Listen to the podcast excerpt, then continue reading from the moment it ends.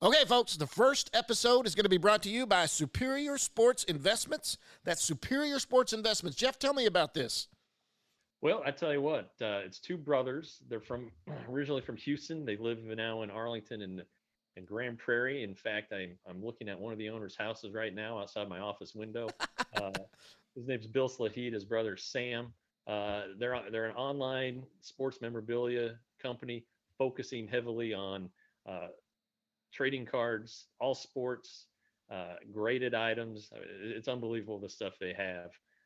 They're going to be at the Dallas Sports Card Show this weekend at the Allen Event Center, I think. Is it? Yeah, the Waters Creek Delta Waters Creek Convention Center. There we go. It's a Marriott property. I should know it well. But anyway, it's two brothers. They're selling the heck out of cards right now, and if you listen to this ad, you go to their website, want to buy something, type in the promo code thanks and the number 5, no space. You will get a discount when you check out. So that's SuperiorSportsInvestment.com. SuperiorSportsInvestment.com. Go to the website, punch in the promo code thanks 5. That's thanks number 5. Get a discount, folks. Jeff Wilson started covering the Texas Rangers in 2008, though he'll never forget 2021. Out on his own, he decided it was time to do a podcast, but his wheels were spinning until a nerd came along. There's no going back now. Welcome to the Texas Rangers Baseball Podcast. Here's your host, Jeff Wilson, and the recliner nerd himself, John Moore.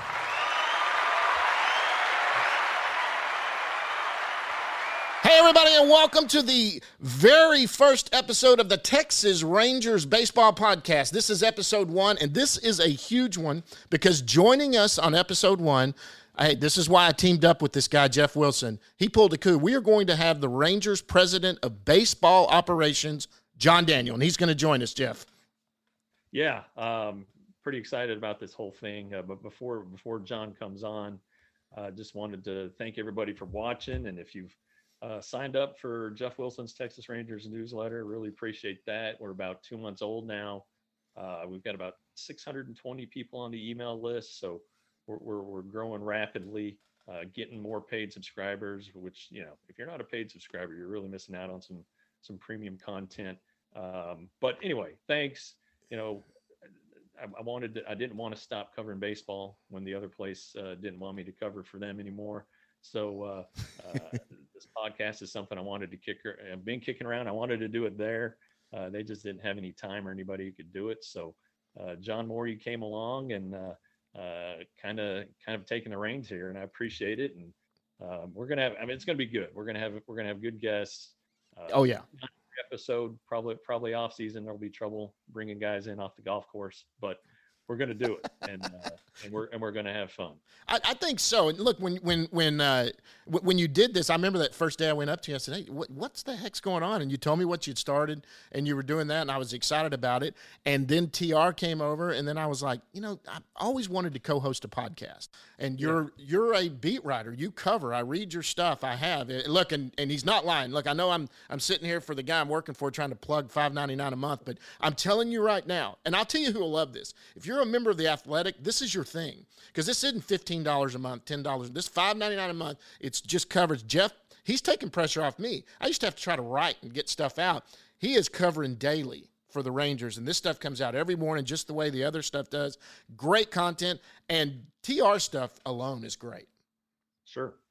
And then, you know, he was a lot like you. He didn't want to be paid. He just wanted an outlet. You know, he retired from MLB.com, and I think he has the itch. He has a lot of stories to tell, and if you missed them, they're all on the website, jeffwilson.substack.com.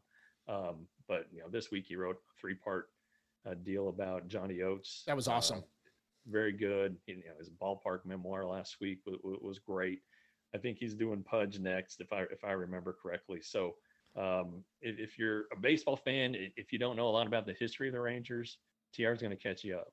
Oh, and look, look for anyone, and I come at this from a fan, and I want to get into your career and how we got into it. I come at this as 1974, I went to my first Ranger game.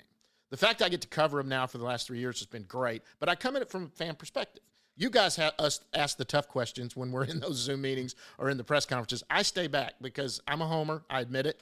And so that's why you'll call me an idiot sometimes and go, you know what you're talking about, John. You're just coming at this as a fan. But I will tell you right now, I thought always just the story was Bob Short took the Washington Senators and he moved them to Texas. That story he told in three parts was amazing. I did not know that. And I know the Rangers for a long time. Right. No, and I mean, it started like in the late 50s, you know, he just built it up so well. Oh my gosh. And all the characters involved and the politics and everything. I mean, it was really good. So, yeah, and then when you and I did the podcast with TR, yeah, that was great. That was like an hour, and we just were talking ball. It was solid. Oh, it was fantastic. And TR, come on. And what we need to do is get TR on here and go back to some of these memoirs from the beginning. If you want to read them now, you need to go join up, and it's well worth it, guys. We're talking that's less than a Whataburger meal that I get all the time, and that's one Whataburger meal less than that, and it's per month. And it's so look, it's fantastic. Okay, I've plugged it. We've done it, Jeff. How did you get into this? So you started covering the Rangers in 2008, but you're from Colorado, right? Is that where you grew up? Yeah, I grew up in Colorado. While you were attending your first game in 74, I was born in 74. I think it was a snowy November day, as I recall. Not in Texas. Yeah, and we didn't have Major League Baseball. So my first real flavor for baseball was from cable television. So I was a Cubs and Braves and Mets fan growing up. And you know, there in the mid-'80s, the Braves weren't very good, but the Cubs and the Mets were, and then the Braves got good. And so, and the Rockies came, their first season was my senior year of high school. And I was working as an intern at the Denver Post, writing high school stuff. And then I enrolled at TCU, and before I had my first class, I got a job at the Star-Telegram, and I was there for 28 years. I got I was on the copy desk, and I covered motorsports and UNT, then TCU, and then the Rangers. I got the Rangers beat 2 days after I got engaged. So that's quite a way to start off a long partnership. Yeah. So Jennifer gets to for 6 months out of the year, she has a newlywed. She's got a new husband who takes off on 10-day road trips. Oh yeah, she planned out the whole wedding. It was a good. I can't imagine that. I used to travel a lot and doing that. Hey, you know, you were a senior when the Rockies came to town? I was, yeah, 93. Well, here's a little trivia for not trivia, but here's a little thing that he's going to find interesting. The opening day starter for the Colorado Rockies, the very first inaugural season, was my quarterback in high school. Dave Need, right? David Need was my quarterback in high school. David was a junior when I was a senior. He threw me a few passes, not a lot. We had an all-state running back. I went downfield and blocked a lot. That's what I did. Yeah. But the game's changed a lot, John. Exactly. Well, that game you went to last night, how many times did they throw it? 100 times? No, not at all. See, I don't live in Duncanville anymore. I live up in Richardson. My kids go to school there. Oh, it's going to be a long season for the Richardson Eagles, unfortunately. I just took the kids. They were very nice to my kid. You know what happened with Kevin, and they were very nice to him, and they're having part of the program this year, even though he can't play or do anything like that. So we went up there to watch, and we got in the car afterwards. I said, this is going to be a bad season. They lost 35-0. I don't think the quarterback attempted 4 passes. I don't know if he can't throw. At least it'll go fast. If you run the ball, you know. Yeah, oh, yeah. PR covered a game last night for the morning news, and the one of the quarterbacks had thrown for 400 yards in the first half. That's it wasn't that way when I was growing up, and I mean when I was in high school. What did you play in high school? Did you play sports? No, I didn't. I went to a very good. Roy Halladay was the starting pitcher on my baseball team, so there was a lot of depth at Arvada West High, and I was not part of it. Where did your love of sports come from? You just always a sports fan? Yeah, you know, it was really about this time. You know, my son's 9, and he's starting to get into it. And it was about when I was 9. My best friend to this day, his dad was a high school coach, and knew a lot about sports. And so, really, my first favorite team outside of the Broncos was the Georgetown Hoyas in the 83-84 season. And then that's when we got cable, and so then I just rolled right into the WGN and WR and TBS, and that's where it started. And then 86, I got an 86 Topps wax box, and so from there on, that was my baseball was my thing. I mean, I always played it, but it became my I guess, my passion. Yeah. Well, and you always put cards on. I always notice it on the on my email every morning that I get from jeffwilson.substack. You've always got a baseball card on there that you do along with your story. Yeah, card of the week on Fridays. Yeah, so is that your collection? That's your personal collection? Yeah, so far, pulling stuff out of there, and you know, I'm sure that my neighbor Bill Slaheed, who owns Superior Sports Investments, a proud sponsor of the Texas Rangers baseball podcast. Absolutely. His setup's unbelievable. Not at his house; it's somewhere else, obviously. But yeah, you wouldn't believe that he's got. Now, is his store down there in Mansfield? He doesn't have a store. He's online only. He and his brother Sam, they operate online. SuperiorSportsInvestments.com. They're going to be at there's a card show this weekend in Allen, Dallas, cardshow.com. Yeah.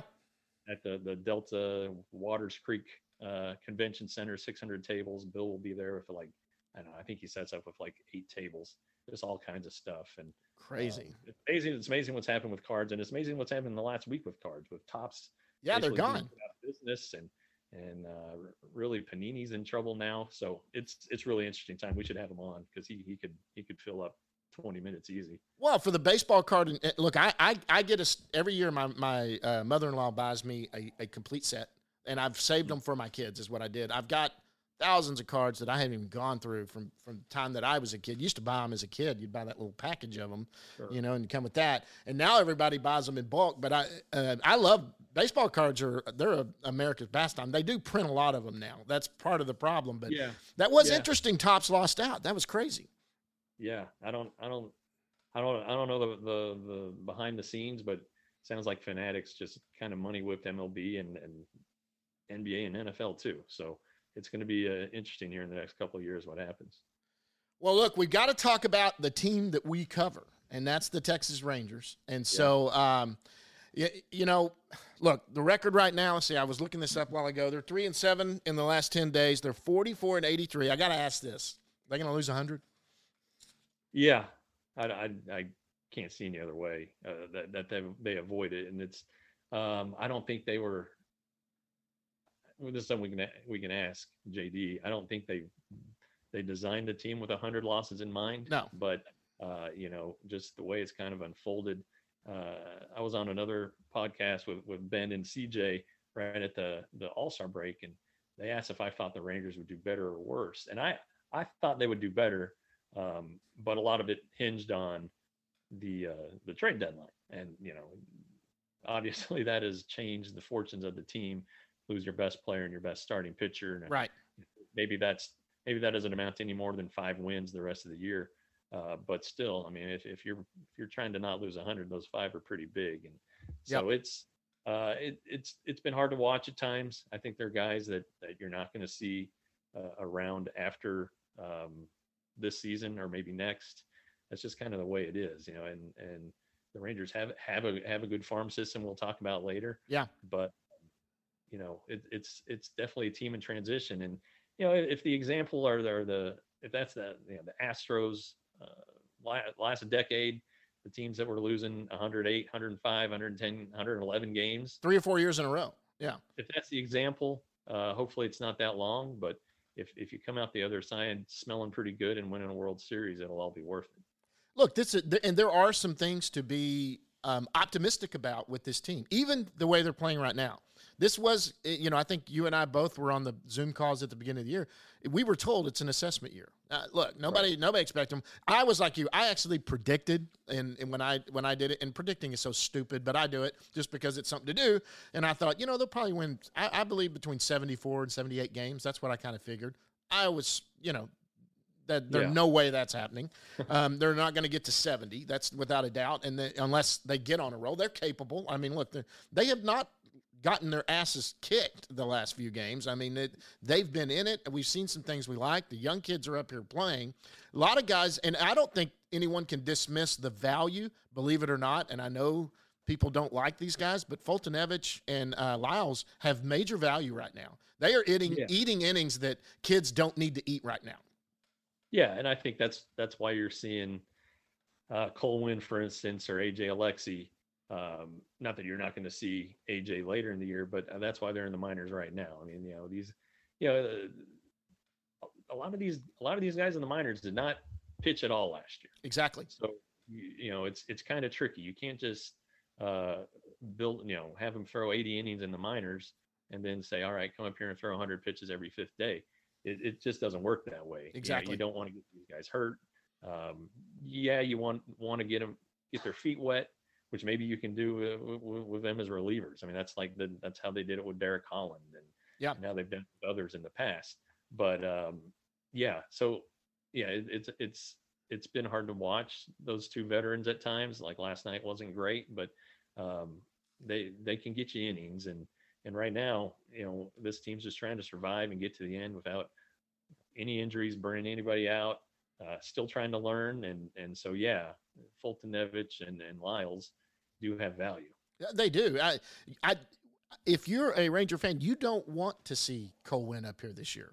And obviously, none of those guys. Look at Cole Reagans has been amazing. He's looked good coming back. He hasn't been amazing. He's looked great. Looks like somebody they can definitely use. I think, is Otto pitching tonight? Otto is he's starting for the Rangers tonight.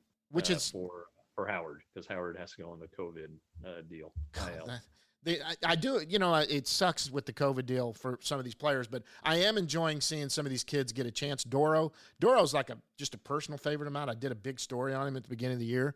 That kid is just 30th round pick, Adrian, Michigan, had a baby. Yeah. His wife had a baby 3 months ago, okay. You know, married his college sweetheart. And both of them were at college. They were both the shortstops on the softball and the baseball team. So I was kidding them about that kid's going to come out turning two, a double play. He's redheaded like his dad. And I talked with his agent, not his agent, but the scout who scouted him and his college coach. And that guy, look, he's fun to watch. I hope he gets a chance to do some things. He's like an Isiah Kiner-Falefa is what he is. He's just kind of he was a minor league guy that filled in, utility guy, just busted his butt, grinder to get up here. And he's got a future in baseball. If baseball ever leaves him, he'll have a future coaching or doing something for sure. So all right. That's a good story to watch him. Of course, he's only here for COVID. He'll be down here in a week or so, but it's really neat to see him get up there. So 62 is the target, right? We got to get 63 to stay under 100 for this team. What are some of the things that you've seen? What do you think? There's some of the positive players we've seen up here now that are playing. Yeah. Well, it's hard to find them, but I mean, just right now, speaking in the present, Andy Ibáñez has a 10-game hitting streak. He's played okay defensively, which was a concern I think with him always. But you know, this guy, he's got a pretty good story. You know, he's from Cuba, and it's never easy for those guys to get off the island, and the process they have to go through to get citizenship, and MLB has to improve them. And anyway, it's a long journey, right? And he's been on a lot of buses, and he's here now, and you know, they figured him out for a little while, it seemed like. And now he's doing well. He's adjusted back, and that's one of the things you want to see. Right. Yep. When you're evaluating these guys, whether you're a scout or an executive or Chris Woodward or Corey Ragsdale or whoever, you want to see these guys learn from their mistakes and adjust. And that's a sign that these guys might have something in the future. And so far, right now, you're seeing Andy Ibáñez adjust. He's hit a lot of doubles. He does have home run power. But right now he's probably the Rangers' best hitter. Yeah, he's hit at every level too. I mean, you go down and look through his minor league stats, and he's had some power. He's hit good. I think defense is always kind of like a Solak in the fact that they didn't know, but he's played some pretty good defense since he's been up. Sure, and then I think he got hit with an error last night, but it was like a bad hop or something. But anyway, that's good. You see Kiner-Falefa kind of coming around too. Yeah, he's got an 8-game hitting streak, doesn't he? They kind of talked about on the broadcast yesterday. It was in the Zoom call. This guy's had a huge chip on his shoulder his whole life, and I think when the All-Star balloting came out and he wasn't in the top 10, he stepped on the gas when maybe he should have tapped the brakes. Yeah, and he kind of went into a slump for I don't know 6 weeks. Yeah, and he's coming out of it now, which is good. And he said that he's kind of just appreciates what he has. He's a Major League Baseball player, and how many people can say that? Not a lot. And he's going to be a Major League Baseball player into the foreseeable future. It may not be a starter, the Rangers might go get a shortstop, and they're going to have a second baseman coming up and a third baseman coming up. So Isiah may turn into a super utility guy, and that's fine. Because he'll get his at-bats. Yeah, he'll get at-bats. He'll play good defense. So, but he's got a career, and I think he finally realizes that. And that's kind of what Nick Solak said last night, too, because he had a good game. He was in AAA for a month, and he kind of appreciates just being at the ballpark, talking to the guys, and you know, he realized that he's another guy who was putting a ton of pressure on himself. That, hey, you're playing a game that you always dreamed of playing, and you know, not many people get to see this dream come true. So if he's in a better headspace, that's good. Again, Justin Foscue's coming at some point. Yep. So you don't know how long Nick's going to be around, but he can play other positions. So maybe the guys up the middle right now, Ibáñez, Solak, Kiner-Falefa, end up moving around at some point. But hey, maybe something happens and they stick as regulars. Well, that's the major league talk. We've got into that. It's time to we're going to get John here in just a minute. Before we get John on here, though, we kind of need to tell people what the plans are. What are we going to this podcast and what this podcast is for?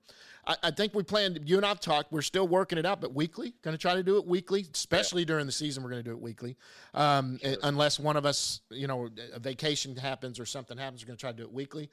We are going to go down in the bus leagues. That's minor leagues. We're going to cover all of that. I'm right up the street from Frisco, so I can get up here.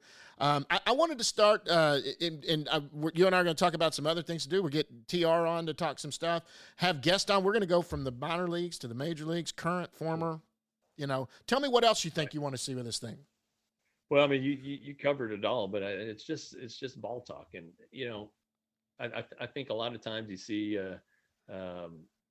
whether it's in the written word or on television or whatever, a lot of it's really, there's some real serious storytellers out there trying to paint a 10-6 October, August loss as either the end of the world or the start of something great. I mean, right.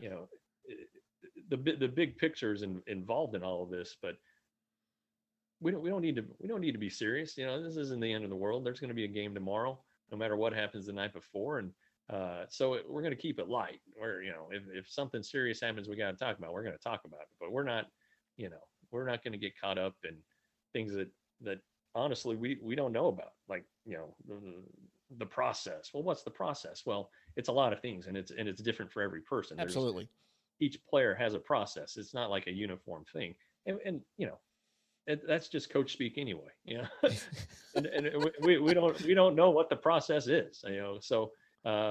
We can judge guys and if they're coming around or not and adjustments they've made, but we don't need to talk about War and Peace here or write War and Peace. This is going to be fun. Yeah, I agree. And as a guy who's done a podcast for 3 years, let me tell you why I'm so excited.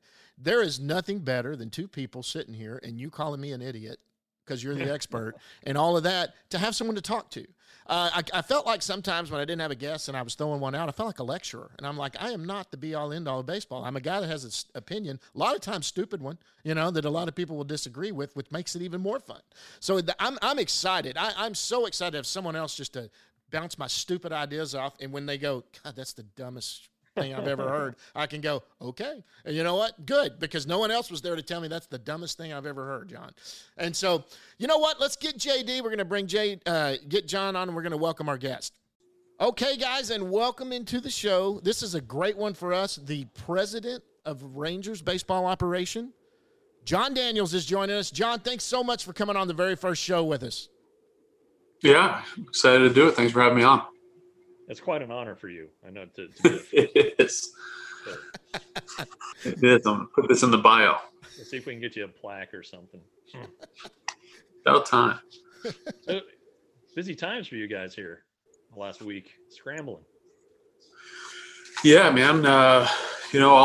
There's plenty to do without the COVID breakout curveball that we got, but. Listen, I think the scheme of things kind of glad like everybody seems to be doing well. But maybe a little surprising we hadn't, unfortunate we hadn't dealt with anything to this degree earlier on, with everything going on. So But again, you know, everybody seems to be doing well. Most guys, you know, didn't really have much in the way of symptoms. The ones that did are improving. I know you can't predict this stuff, but do you guys feel like you're kind of, knock on wood, all clear, or should be by next week? That's the hope. I mean, that's the hope. We've got regular testing going on, so you know, you can kind of get that phone call at any time. As you know, I think we've all learned in every walk of life. But right now, we seem to be good. We've gone a couple of days without hearing anything like that. Definitely, it's caused us to double down our efforts to you know, be cautious and be smart, and you know, everyone's doing a little more mask wearing here, and you know, I think everybody had kind of gotten a little lax in the Delta variant. You know, make sure we reconsider that. So we'll be a little more cautious going forward. Yeah, this has just been a busy time. Like, you know, with the draft, no break, right into the trade deadline. Just seems like you guys have been, I don't know, a real busy stretch. Yeah. I mean, I think it always is. Quite frankly, I wish it was a little busier. I wish we were, you know, worried about contention and postseason roster. And obviously, you know, we're not in that mix. Our focus is more on instructional league and kind of setting things up for next year and off-season planning, acquisitions. But you're right that it was a unique year on top of, you know, the off-field stuff. It was a unique year and that the draft got moved back, and the, you know, the draft right over the All-Star break. So that kind of, the few days you kind of typically plan for, yeah, let the staff have some downtime, that was gone. And then that ran right into the trade deadline. So it was fun in a lot of ways, but it was, you know, it was a challenge to juggle a lot of things there. How much different is it now that you're in a different role and have Chris Young? Are you delegating more, or are you still diving in? Both. I mean, you know, the trade deadline was, you know, probably every bit as involved as I have been in the past. And, but you know, there was some delegation that were, you know, Chris handled some of the trade conversations directly with other clubs. You know, we kind of split up those duties. And I think the way we looked at it was from the time he came on, you know, right around Thanksgiving last year, beginning of December, moving forward, I think the goal has been a kind of gradual transition. You know, I mean, he's got a ton of experience, but hadn't had front office experience, and on the ops side, you know, a ton of experience at the league as a player, you know, very bright, great with people, but he's experiencing all these things for the first time. So next year draft, next year trade deadline, next year Rule 5, he'll have gone through the cycle. So this year, you know, I had probably more of a hands-on role than I think as we go through it again the second time, we'll continue to kind of transition and he'll continue to take more of the direct lead on things. Well, I mean, it was a good month. You guys got who you wanted in the draft. You added a lot of depth in the farm system, and looks like it's finally being recognized, though I know you guys have always been high in the system. Yeah, I think so. I mean, I'm obviously a little biased. I think that had we played a minor league season last year, I think that recognition might have come even a year earlier. You know, there was nothing to evaluate last year, you know, from the minor league side. So that was a little challenging, but there have been a lot of good things going on. I much rather be on the other side of those trades in general, where we're adding to the big league club. I'm telling Woody that, you know, a couple of weeks ago, like, hey, you know, we're about to flip the script here, and soon enough I'll be coming down, you know, and telling you the players we're adding to your team, not taking off your team. But for what we needed to accomplish, you're right. This is a good month. You know, guys killed it in the draft. We had a lot of like positive development stories of some of the players that were already here, guys coming back off injury, guys, you know, breakout seasons, some Dustin Harris and others.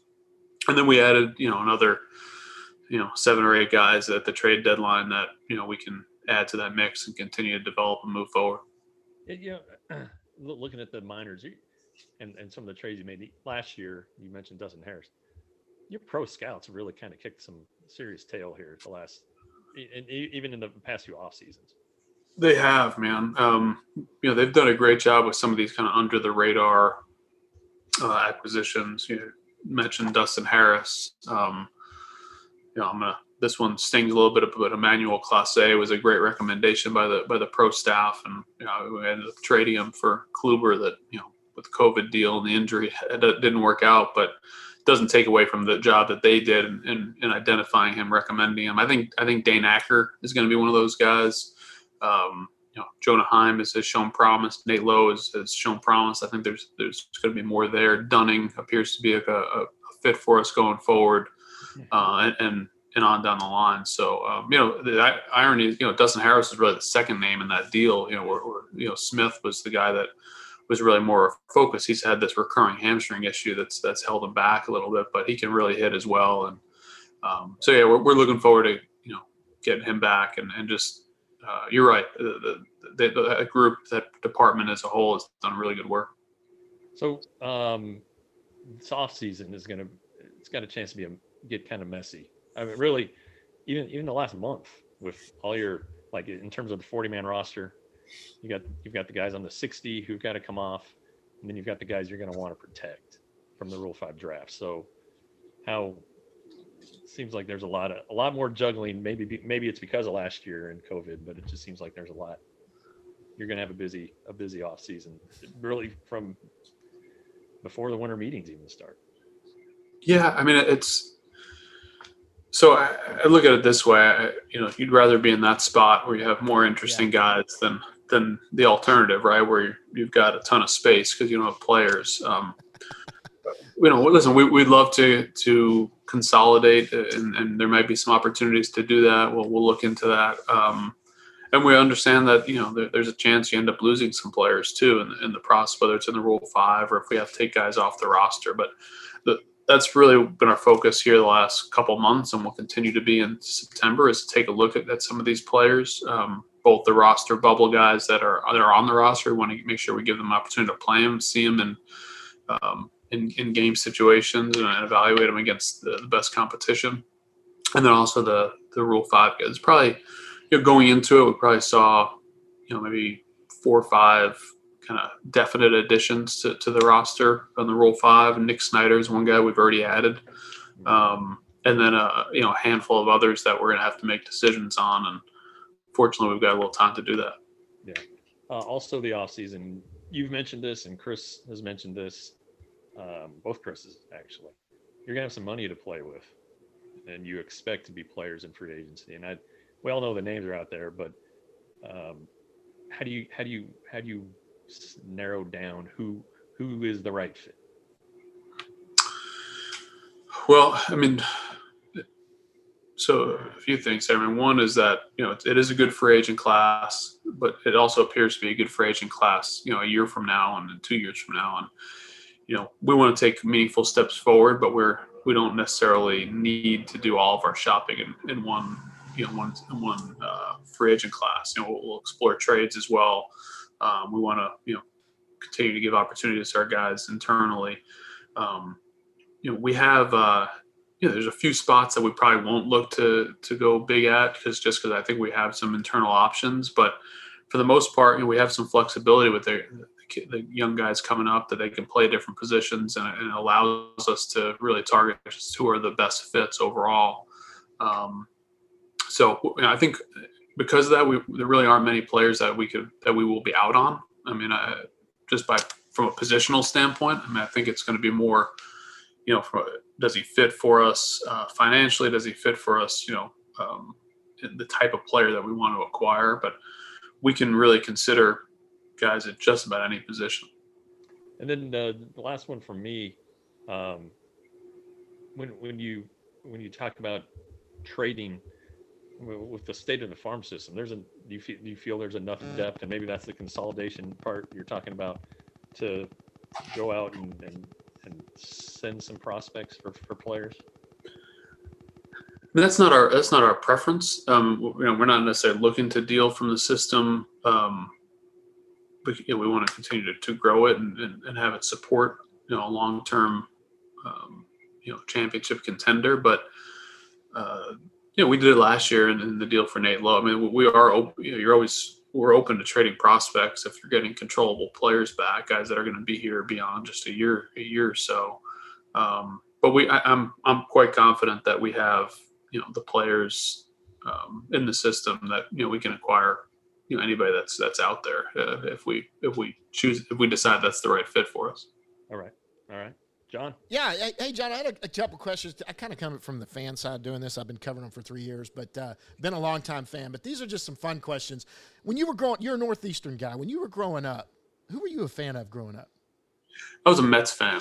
Yeah, I was a Mets fan. So I, born in 77. So the Mets teams in the mid 80s were kind of right as I was becoming a big fan, and Gooden and Strawberry, Keith Hernandez, Gary Carter, Ron Darling. Yeah, that whole crew. Now, did you play sports growing up, or were you just a fan? More of a fan. I mean, I played more in the neighborhood, more pickup type stuff, but I didn't play at a high level. Like most of us, right? So, hey, now, when was it that you thought you wanted to be in baseball? Were you in college when you thought, this may be some way I want to go? So, yeah, a little bit. I mean, there was some discussion in college about it. I didn't know what I wanted to do. I want to hang out and have a good time with my friends for the most part at that point in my life. I still that's still my first choice.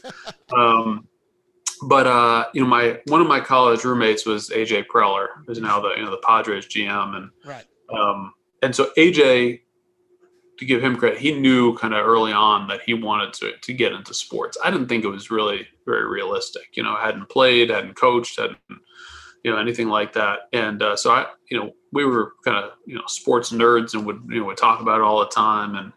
And he took it to even a different level. And he ended up doing an internship with the Phillies during college. He sophomore year, sophomore, junior, I forget, but he went one semester, worked in Philadelphia, worked in their sales department, but he had got some opportunity in the baseball ops group. And we would talk about thinking the opportunity might be more in football with the salary cap and kind of, more of an economics background, that there might be an opportunity there. But he ended up getting his foot in the door with Major League Baseball. And I went to Boston, worked for the parent company of Dunkin' Donuts, and they own some other brands. And I would end up talking to him more about his job than I did mine, and because he was at the league office, and he would send me things to review and help him talk through his job. I remember he sent me I think Manny Ramirez's contract and stuff that he probably shouldn't have been sending me, but we talk about his job a ton, and I went with him to the winter meetings a couple times, helped him do a few things, and then that led to getting my foot in the door with the Rockies for an internship. Okay. You were one of those kids that walks around at the winter meetings in the suit and. Exactly. Yeah, I don't think I wore a suit, but yeah, I did. So it's interesting that the first one I went to the winter meeting. I went to two before I got a job. I went to '99 in Anaheim, and I went to 2000 here in Dallas, the year that the Rangers signed Alex Rodriguez. And but in '99 in Anaheim, this was right. I think before the heavy lobby scene, okay. Because we were hanging out at the lobby, AJ and myself, and hanging out late at night. And I remember reporters were there, Peter Gammons and Paul Hagan and all these guys. And then George Brett and Bruce Bochy. I remember Ned Colletti and the access was unbelievable. There were very few job seekers at the time. So it was we were hanging out at the bar with these Hall of Fame, caliber guys and all these different, corners of the industry. And I thought what is amazing, And then I remember in 2000 here at the Anatole, it changed a little bit. It wasn't quite the same level of access, a bigger hotel and all that. And then the following year I was working for the Rangers in 2001 when I was in Boston. So it changed fast. I was fortunate. I kind of got in right before the lobby became what you see it is now. A lot, it's you can barely walk through the lobby without a million people. So you don't walk through the lobby, in fact. I don't anymore. No, I don't. And I feel bad because I mean, to your point, man, I'm not that far removed from being that, the job seeker. Yeah. In that, but the difference was I was probably one of, 8 guys that year at the winter meetings versus now it's, one of 8,000. Right. That's okay. Look, we're going to end this thing on a fun one. I've always wanted to know this. Following and all the moves you've made and how you did, and you can name names, I hope you can in this case, but has there ever been a deal where it came together, everything came together, and within a half an hour, it was something you weren't even thinking of, another team wasn't thinking of, you get either you got the call or you made the call and said, what about this player? And within 30 minutes, you guys had a deal and put something together and had a trade that quick. Has there ever been one that just came together and it was just like that out of the blue? I don't know that it was quite that fast, but when we reacquired Mike Napoli in, was it 2015? It happened very, very quickly. And part of it, I think, was Ben Sherrington was the GM in Boston. We kind of reached out and, you know, we were thinking about bringing Nap in to play a little bit of left, you know, we were looking for a bat off the bench, a little bit of first. We didn't think he could catch anymore. We ended up playing him in left field, you know, which was kind of like a little bit crazy to begin with, but, we made the call, and I think Ben wanted to put Knapp in a good spot. You know, he'd won a World Series with them. He's kind of, I think they felt like they wanted to do right by Knapp. And so that one happened really quickly. And it was obviously, it was a lot of fun because we knew what we were getting. Yeah, I remember it seemed like the Kinsler Fielder trade happened quickly, maybe not 20 minutes, but it seemed like I remember you guys saying that one happened quick. It did happen fairly quickly. I think the biggest thing was, you know, just negotiating the money piece there. And boy, that one got messy was that, you know, Dave called back to tell us that he would do it, Dave Dombrowski in Detroit. And I was literally getting on a plane at that time for a weekend away with my wife. And so Prince Fielder had a no trade clause that he had to waive. So I remember, you know, talking to Dave and saying, hey, do me a favor, please don't tell Scott Boras, the agent, please don't tell, you know, Scott and Prince what the deal is, because we hadn't spoken to Ian yet and I didn't want it getting out, especially that I was about to be on a flight for two or three hours. And I don't know exactly how it happened, but, you know, it got out. I always kind of thought it got out through, you know, because you know, Scott or Prince were aware and you know, Ian, rightfully so, was pissed about how it got out, and like I felt terrible about that. But yeah, so that's a good example, man. Sometimes when things happen kind of quickly and you're not in a good spot to handle them, you know, it was not as clean as I would have liked it to be. That was on November 20th, by the way, and I was on furlough at the time, so I couldn't write the story, and I was pretty pissed. Hey, that makes sense. Yeah, it's all your fault, John. See that Jeff couldn't get something out. That's right. Well, listen, John, look, I know you're busy. It's so great you joined us for the very first episode, the fact you stopped, and that's Jeff's pull and putting this thing together to give you a call and you doing. I know you all guys. That pull I've got. Yeah, all that pull. And you guys work together on Do It For Dirt, which is near and dear to me also, and all that. But, John, we can't thank you enough. Thank you so much for coming on and doing this. And, you know, we'll all get together right at trade deadline. You'll come on that day, and we'll just sit Perfect. There and just do it together. And we'll be the scoop. You can get us the scoop. That morning, let's do it. And I wish you guys luck, man. I wish you guys a lot of luck with this launch. And thanks for having me on the kickoff here. All right. Yeah, your trophy's in the mail. That's John Daniels, president of baseball operations for the Texas Rangers. Thanks, John. All right, fellas. Take care. Take care. All right, that was president of baseball operations, John Daniels, that was joining us just now. That was great. Hey, that's a big coup for you. That's part of the reason I came. Look, I've met these guys. I've seen them. I don't have John Daniels' phone number in my phone. You were sitting there telling me, I've been texting him. He's trying to clear a spot. The fact he made time, that was cool. Yeah, I mean, they're busy right now with this COVID stuff. And they're kind of deep into planning for the off season, which he touched on is going to be a mess. Yeah. It's something else. And as a point of clarification or being completely and totally forthcoming, JD and I do a lot of work with Do It For Dirt. You can kind of see an old sign from our events. And, you know, we do something outside of baseball together. That's not to say that he's giving me scoops at the trade deadline, because believe me, he is not doing that. I mean, there's a definite professional line there. And you know, and it can be frustrating at times, but you know, but we do have something more in common than just the Texas Rangers. And it's this Do It For Dirt foundation, which I will be talking about frequently on our podcast, by the way. By the way, I'm a big guy on that. You and I played in the golf tournament together, and that was a lot of fun. Kelly Durrett was with us and the kids. Met her, and at the time I was going through the deal with Kevin. So right. Kelly and I sat there and had a great conversation. Owen, now that little kid pissed me off. He can outdrive me, which is a little. What's he? 12? I mean, good lord, yeah, somewhere in there. Good little athlete there hitting the ball, and didn't meet the youngest one. But Kelly and I really had some great conversation. I think she just appreciated us letting them tag along, and I had a blast. I mean, as a dad, it's fun for me for any kids to hang around, you know. Yeah, well, she's just one of the most impressive people I know. What they've had to go through since Richard passed away, and you know, it's been 6 years now, and we're getting ready for an event in October. You can buy tickets. Go to doitfordirt.com, and you can get all the instructions there. October 23rd is our event, and you know, these things. Got my tickets. Not helping. Yeah, we're not helping the Dirts anymore. You know, we Kelly doesn't want any more money. We had the inaugural event was just for them, and since then every event has raised money, and we've given it to families, mostly in the Metroplex, but we've really kind of branched out. We're about to help a family, I believe, in College Station. So, you know, these are all families that are going through something that nobody wants to go through. That none of us want to be with. Yeah. Yeah. And so, you know, we don't help. We try to help.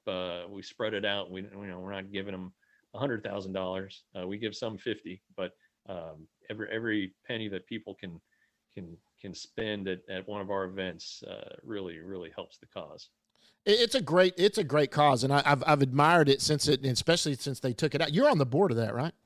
Yeah. Yeah. And so is John, Emily, Jones, Anthony Andro. You guys probably remember him. Yeah, Andrew Anthony. I remember reading Anthony, but he also rode around with us a little bit that day when we were playing in the golf tournament, and that's the first time I'd ever really got to talk to him. Yeah, and then Kelly and Ashley, who she's kind of helps with the volunteers. So it's a small thing, and we run it ourselves. We don't have some corporation running this for ourselves. So that's kind of why you see. You might see, like, it's not always the most professional thing at times, but it's getting the job done. It's like this podcast, man. That's fun. Yeah, and it's a great way to raise some money. And you know what? I'll tell you now, I've played in the golf tournament a couple of times. I'm going to the Do It For Dirt thing in October, bought the tickets the other day. So now that I have joined the Texas Ranger Baseball podcast, Texas Rangers Baseball podcast, I can tell you now I'm probably a volunteer. So, you know, right. You're on the board. Just tell whoever runs the volunteers that I'm willing to help and do that, because I love this foundation. Let's go down in the bus leagues and talk about the minor league system. And you know what? First of all, MLB Pipeline just came out. MLB Pipeline had 5 in the top 100. That's the first time the Rangers have had more than 2 in a while. I mean, it's just been one. Last when the season started, I think it was just Josh and Josh Young that was in it. But hey, they made some big improvements. This system is deep, and I'll tell you where they're deep: middle infielders. All the way down the system, they have middle infielders that are potential big leaguers. Well, and I agree with you on that, and I also think they're pretty deep. Believe it or not, for the Texas Rangers, starting pitching exactly. Yeah. You know, it's pretty surprising on the middle infield front. You know, Foscue obviously is I think the second baseman of the future. He had 2 hits last night, but he's hitting low 200s in Double-A, but he abused High-A. He was definitely ready for promotion. Yep. But then, yeah, you know, Luis Angel Acuna, Max Acosta, you know, but there are so many others. Those are the names, and you know there are guys who are going to develop. And well, the new Yankee kids are both middle infielders, Duran and Smith. Yeah, and what Smith's at Double-A now, so you know, and Duran had, you know, he's got to go on the 40-man this offseason because he's Rule 5 eligible, so you'll see him at spring training next year. It's pretty interesting there. And then the starting pitching depth, we already, you know, Cole Winn.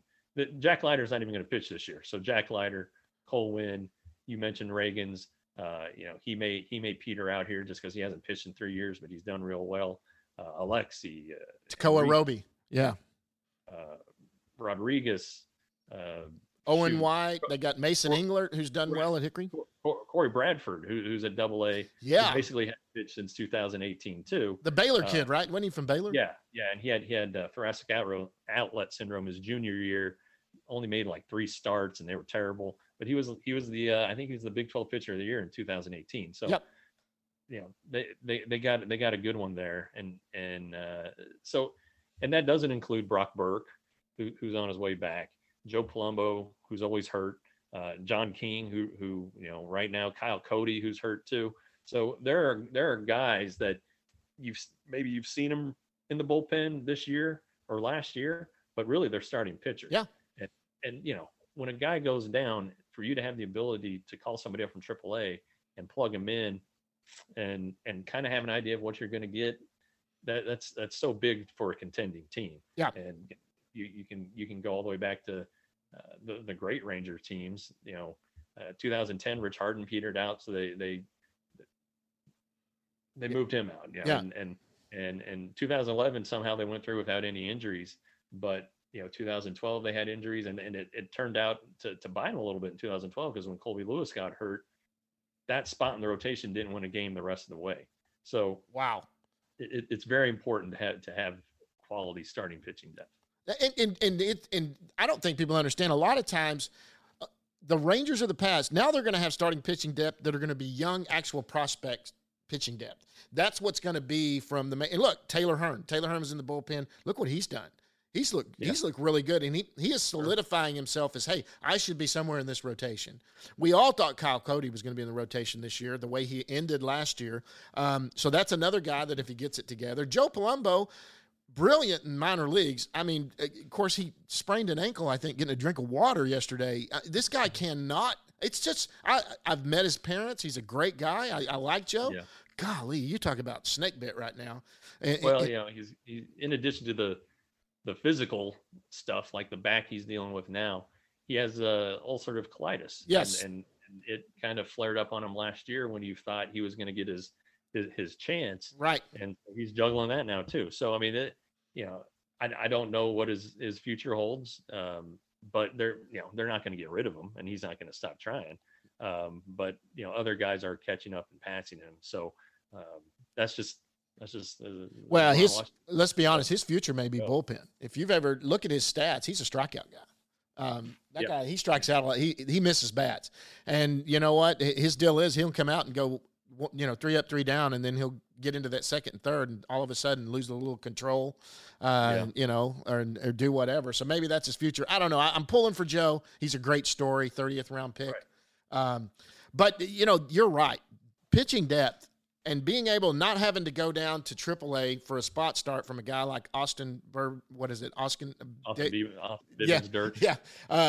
Which was a great story. And, you know, that game he had that was fantastic. But let's be honest, when you're a 33-year-old AAA guy, you're just a placeholder is what you're doing.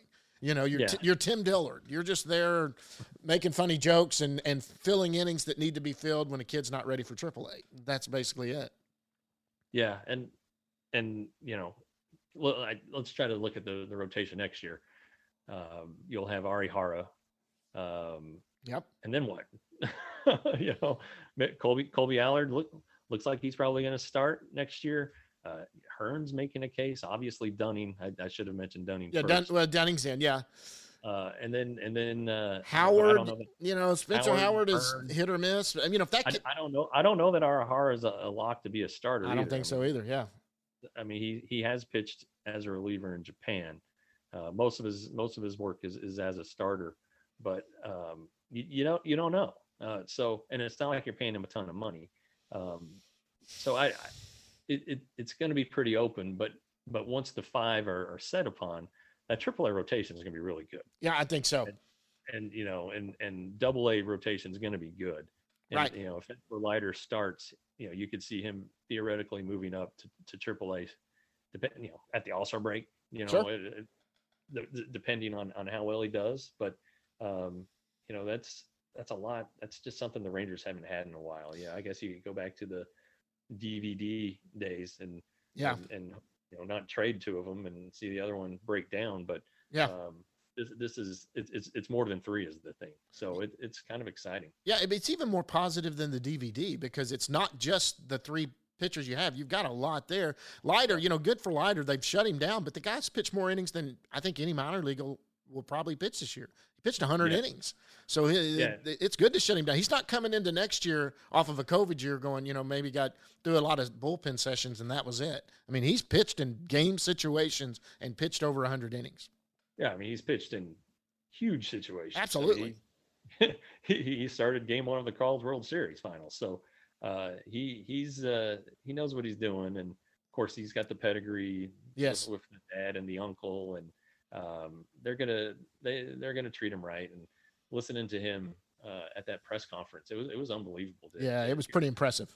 Talked, and then afterward, we got him on the side, a bunch of us, and you know he's ready, and he is ready to be a professional pitcher, and he can't wait. But to do what they're doing now, it's fine, and maybe that's part of the package. Maybe that's what got him. Convinced him to sign with the Rangers, maybe Chris Young, who went to Princeton, pretty smart guy. Yeah. They're on the same path. Jack wants to complete his degree. That's what he's doing right now. Classes started this week at Vanderbilt, and he's there. But he's also going to be working out there. Yeah. With a lot of really good major league pitchers who come back and work out there in Nashville. So it's unusual. Yes, I think it's definitely unusual. He might be getting a little preferential treatment, but you know what? Good. Yeah. He's your number 2 overall pick and future ace. Absolutely. Get him comfortable and get him up there.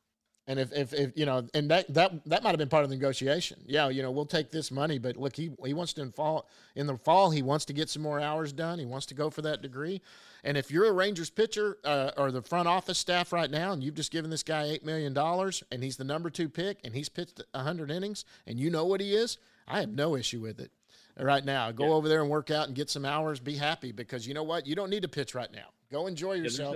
There's no shortage of Jack Leiter scouting reports. I mean, there are a lot of guys saw Jack Leiter this spring.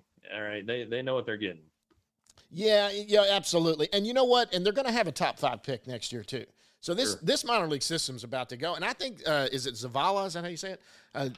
Has he even played? He's playing with the rookie team, right? I know he went to. He went for the mini camp. I don't know that he has played. To tell you some injury, right? Because there was something that happened there. But they haven't disclosed what it is that he's dealing with. But it's not a torn rotator cuff or blown out knee. It sounds like it's something that's a little more serious, not life and death, but something that needs to be addressed. And again, this is no sense making him play if he needs to sit and rest. And he's a very, very college polish hitter. He was the Pac-12 player of the year. Exactly. That's a pretty good baseball league, last I remember. And so this guy's going to be all right. And it sounds like just listening to the way people talk about him with the Rangers, about how he's dealing with the things he's going through, it sounds like they've got a good person. And that's such a big deal with the Rangers these days. Yeah. We and you've talked to a lot of minor league guys. None of these guys are, they're not pretentious. They're not, they're not expecting people to wait on them hand and foot. Mm-mm. These are good guys, humble guys who can play and kind of get the big picture of it all. Yep, exactly. Well, Jeff, I think this is a great first episode to put in the books right here. What do you think? Yeah, I agree with you. You know what? We talked about a lot. It was good to have JD on and, we'll figure out, we'll try to be more consistent, right? We'll try to pick a day to do it and release it. Let's do it. Yep. That's it, guys. That's all the time we have for this one. We had a great time. We're going to get it out next time. For Jeff Wilson, I'm John Moore. Until we see you next time, see you at the yard, guys.